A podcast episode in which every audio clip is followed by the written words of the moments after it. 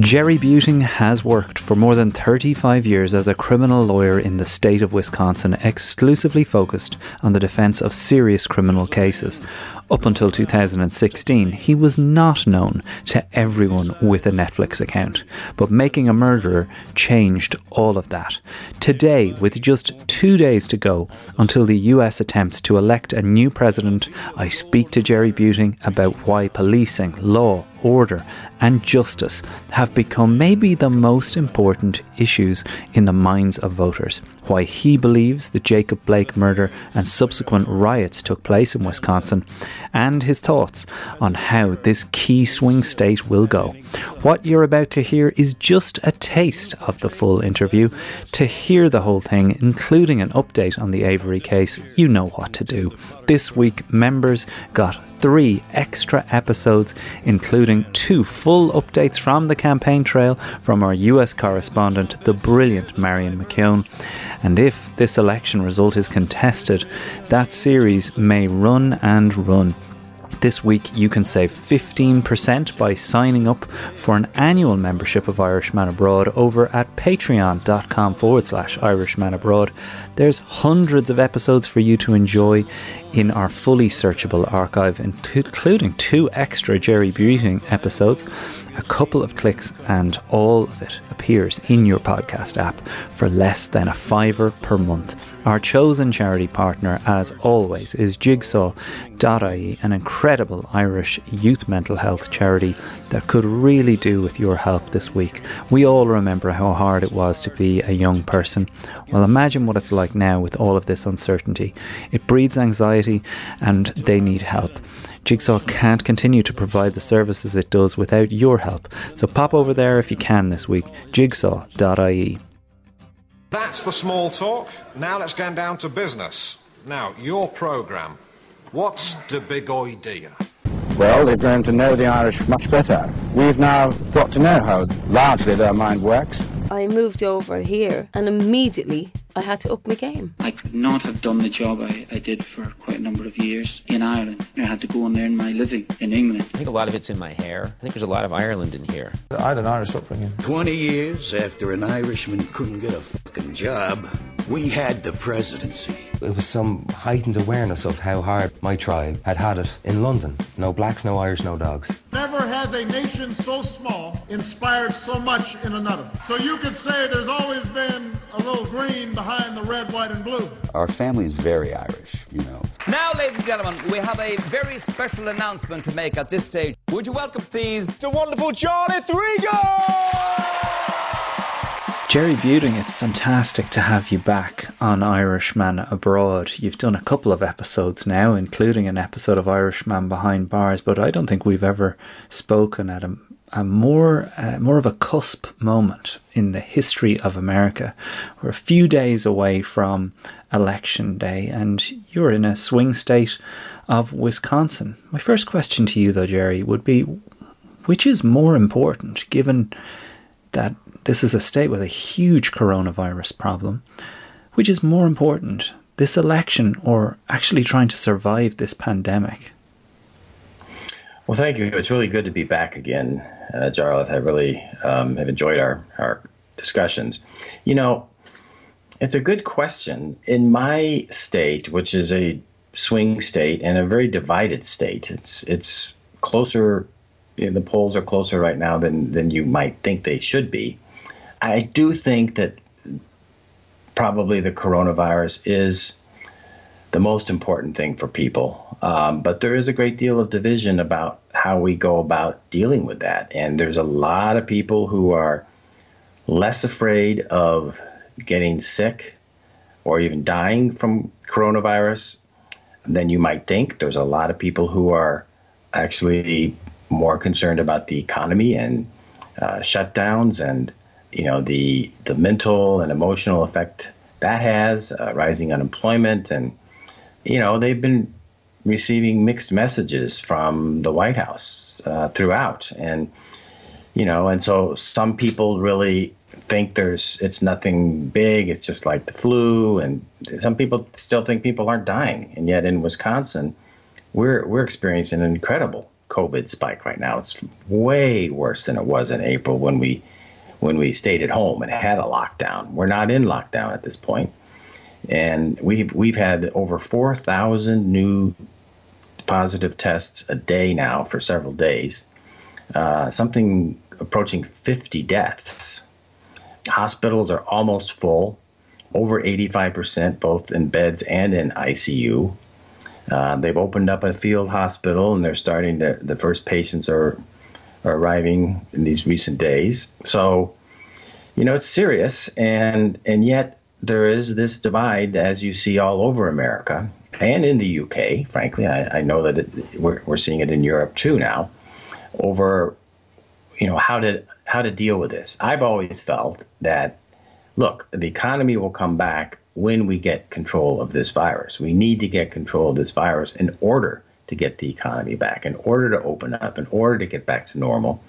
And as long as people aren't willing to take the, the, the measures to be safe, to wear masks, to social distance, to limit their contact in, in groups, then it's just going to continue. And we've seen that in the last couple of months where Wisconsin is now one of the worst states in America on COVID, COVID explosion here. You know, the last time around, the big buzzword and the the evidence was clear that there was a huge disconnect between what was happening in the lives of people, what mattered to people. And that's why I, I start with this question. Do you feel like this time around it's any different? Or are you watching it just like the last time and perhaps felt that people are people are unaware of how this is going on over their heads while their real lives and their real matters are not being addressed because you know on our on our show um, Irish Man in America with Marion McKeown Marion who's been a, a resident in the US for some time and has covered many elections and uh, events in US history said that you know, we got it all wrong. We missed it last time around. We just missed it. We just completely missed what was actually happening in these people's lives is there any sense of that uh, on this election or does this Jerry feel like a completely different moment in history, given what people have witnessed over the last four years?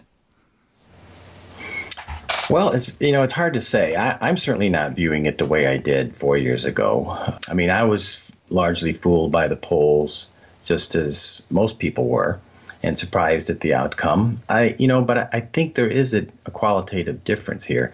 Trump, you know, for all of his you know idiotic, uh, frankly stupid things that he says is a clever politician in a lot of ways. And, you know, it may just simply be that he's a clever and successful demagogue, but he did t- tap into four years ago an unrest, particularly in the manufacturing sector and in white America, that you know we, we have been going undergoing a global change. You know, jobs have been we have been leaving America going and in, in the UK as well, and particularly in the manufacturing sectors, and, and going to cheaper labor countries. And Trump, that is, sort of tapped into that unrest and that that fear for the future, and blamed it on immigrants, when really that wasn't who was taking jobs. Certainly not in America.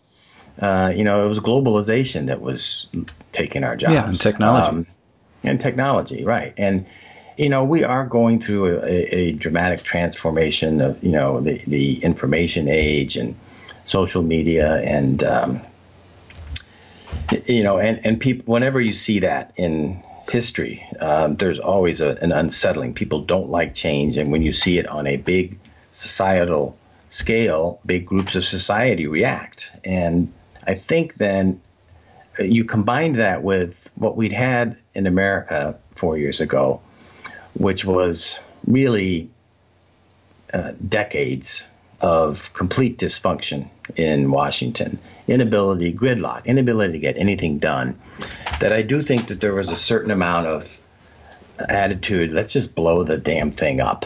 And let's let's elect this guy who's a businessman, who's a reality TV star, and he'll do things different.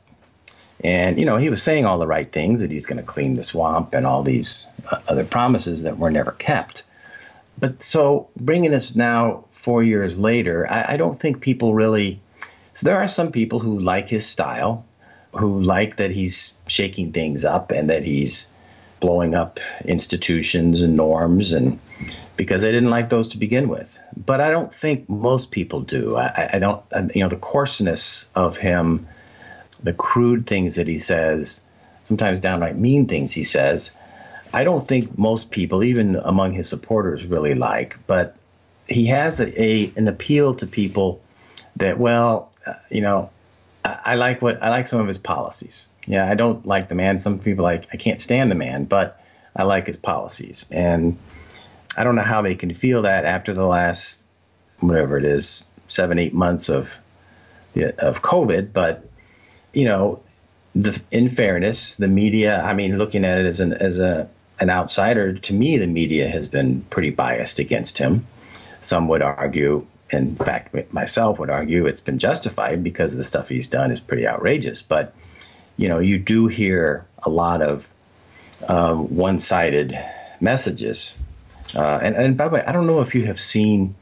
I'll put in a plug. I have nothing to do with it, but it's a very interesting documentary on Netflix called Social Dilemma, and it came out uh, late August. And it's a really fascinating portrayal of social media, particularly the big, you know, the big tech, uh, Google, Facebook, Instagram, Twitter, and they have people who are uh, former executives from all of those companies and, and people who devised algorithms who monetized social media. And they talk about how they really had no idea what they were doing. no idea, no idea that they were creating these algorithms that would and would actually result in, in in more divisiveness to the point where now uh, it's really hard to, to understand how somebody can take the other view. It's like you you got to be crazy. You know, we we are so locked into our own views about things that it's very hard to have a discourse with anybody from the other side because it seems like to both sides it seems like all they're doing is is speaking in talking points. Yeah, I mean that that's definitely a, a, a source of agreement between both candidates is the reform of those things and these kind of uncontrollable reptiles that have become these social media giants. But like you, you know, when we talk about things that are staring us in the face that we've missed in this, for me personally, I, I sometimes lie awake at night, like a lot of us, during all of this, and I, I go, well, maybe it's going to take four years to get on top of this uh, virus. Like, essentially, you're not really electing a president in the normal sense you're electing a representative to oversee the attempt to control, restrain, or wrestle to the ground a virus that's wiped out nearly a quarter of a million people in your country and decimated any type of uh, economic development that he might have been able to, you know, tag his hopes on. It literally is through the looking glass. And in the midst of all of that, you know, you and I have spoken about reforms that are needed in the justice system, things like, you know, uh, the lack of adequate funding for defense of poor people in, in courts, to, uh, uh, this addiction that America has to long sentences, uh, flawed forensic science. These are just some of the things that you and I have spoken about. There must be a, an urgency within you, Jerry, and other lawyers to get this guy out on the basis that he is certainly not going to do much for you in terms of reforming these things. Well, you know, it's interesting. In in 2016, in the Republican primary, actually, you know, Trump and all the Republicans were, were talking a good good tune or whistling a good tune here about criminal justice reform, and and it really was a bipartisan issue reforming criminal justice, reducing mass incarceration. Places like Texas had shown for uh, you know for over 5 years back in 2016 that they'd been able to reduce their prison population significantly um, and saved you know hundreds of millions of dollars of taxpayer funds that could go elsewhere. Um, and so, you know, I at least was more hopeful that when Trump was elected, no matter who got elected, Trump or Hillary, that there would be continued interest in criminal justice reform. My hopes were really dashed when I saw him appoint Attorney General Sessions. Um, he was one of two senators who were blocking criminal justice reform at the federal level, just diehard. And so that, you know, that didn't look good. And and I think I've been right. You know, Sessions disbanded the National Forensic Science Commission and, you know, tried to regress on uh, prosecution of drug cases and all kinds of different ways.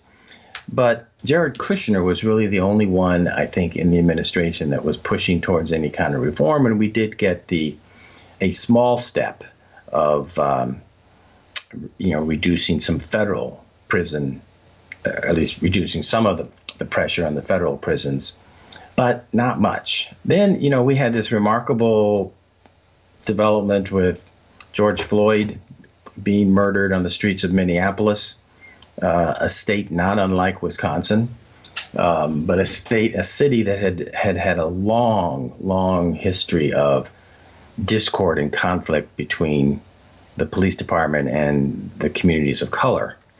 And so, you know, looking back as you as you look at what happened, it's not surprising that it happened in Minneapolis. But to most of America and probably most of the world, it, it seems surprising that it happened in Minnesota, you know, relatively progressive state.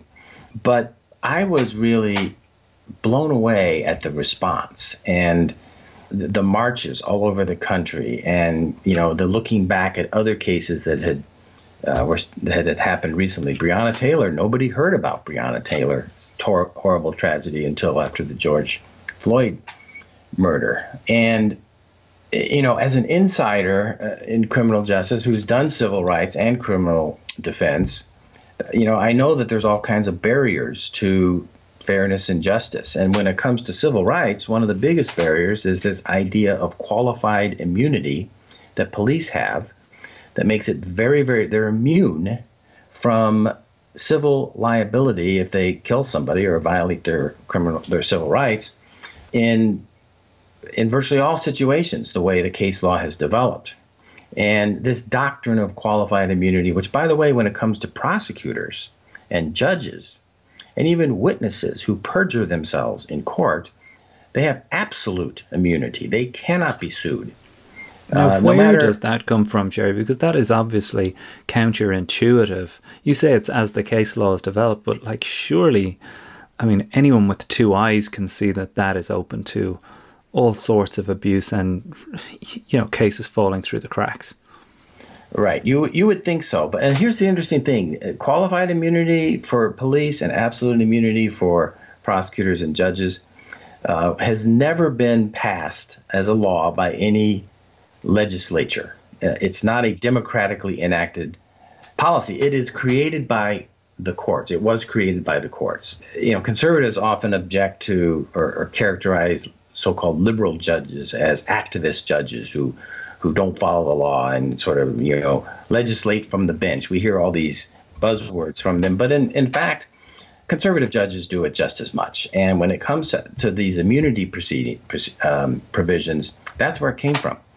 And on its face, when it, when it comes to let's say prosecutors or judges, you know, some degree of immunity is probably a good thing because we don't want them to be chilled from the exercise of their lawful duties, you know, afraid to prosecute somebody because they'll be sued. But to grant absolute immunity, and particularly even if, I mean, I had a case where a prosecutor violated a judge's clear order and destroyed evidence that he was ordered not to touch.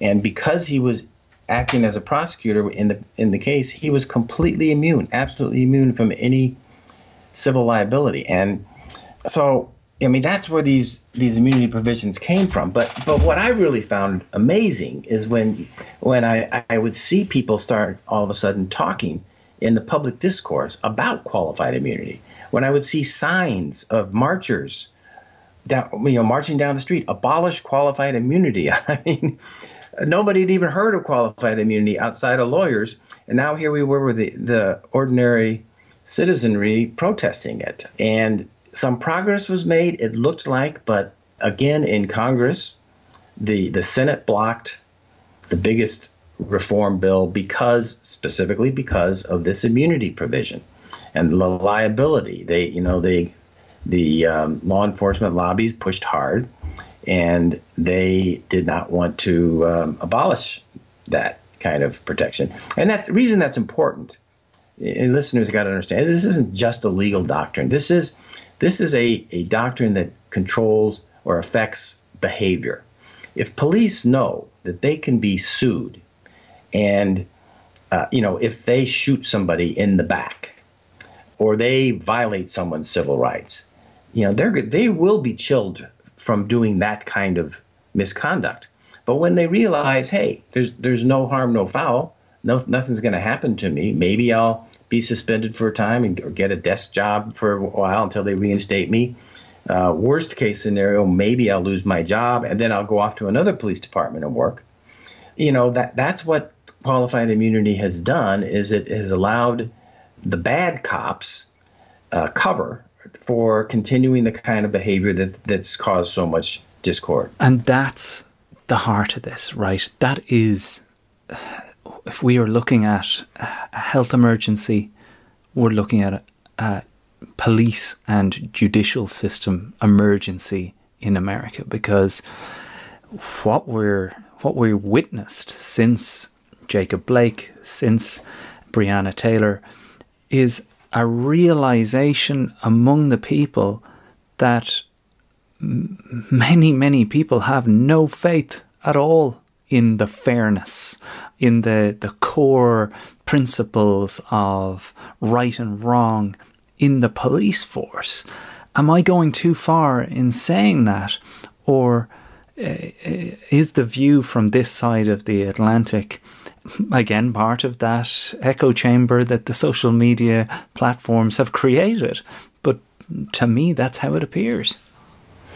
Well, you know, it is still very divided among racial lines in America. You know, if you're a person of color, you are much less likely to trust the police than if you're not, um, if you're white. Um, but that's also changing, particularly with young people. If you watch these marches, they were very diverse. These were not just, you know, black people, brown people complaining about police shooting them and killing their loved ones. You know, th- these were um, there was large groups of white people as well, and you know, of course, one of the problems with this, and, and frankly, I, I have to wonder how much of this was was deliberate. But you know, when protests turn violent, then public sympathy for the protesters' cause also dissipates or turns against them. And Trump has has you know manipulated that very well. What happened in Kenosha is a perfect example. But you know, it's also an age-old trick. The Romans used to do it. Whenever there would be any kind of civil discord, they would send in the thugs to make it to turn violent. You know, you know, and you, you see it all kinds of right wing dictatorships, the same kind of thing. When when people start protesting, they th- send in people to pretend that they're uh, also protesters and turn the incidents violence and then turn public opinion against them. So there's some of that that's happened here. Um, that you know the support for the protest movement and reform in criminal justice as a whole has gone down. I mean, in early summer, it was maybe 67, 70% in America. But then after these incidents of violence, and um, it's gone down to more closer to 50%, frankly. Right. Well, let me ask you this, though, Jerry. You say the Kenosha was, and Wisconsin specifically, was you know, in the same way as Minneapolis was, it made sense that this kind of thing could occur there. Are we talking about a problem with police training? Are we talking with uh, talking about a, a culture? Is it is this all bound up in this kind of entrenched attitudes and pro gun lobbies? Or, is this just a simple thing of people just not knowing how to de escalate situations and do their job in such a way that they don't pull a gun and shoot somebody in the back? Well, you know, it's it's a combination of all those things. In some jurisdictions, it's one more than the other. So, you know, training is a big issue. Temperament, the type of people that are recruited into uh, police jobs, you know, needs to be changed. They need to be tightened up, and maybe, um, and also what what we expect police to do. You know, how we bring police into volatile situations, dangerous situations with people who are having mental breakdowns, and things, not surprisingly, escalate. When there are ways to, to bring in professionals who are better equipped to de escalate somebody who's having a mental episode than the police are. But then there are also departments that are really rogue from the top. The attitude I talk about this a little bit in my in my book Illusion of Justice about how in America sheriffs, prosecutors are all elected, and at the county level, and uh, they're almost always running unopposed. And you have this sort of uh, churning of the same kinds of people with the same attitudes, serving long terms as a sheriff. When they retire, they handpick their successor and they continue the same policies and the same mindset. And there are, you know, the Kenosha sheriff has a long history of, of um, discord with their community of color, much less so than the city police, for instance.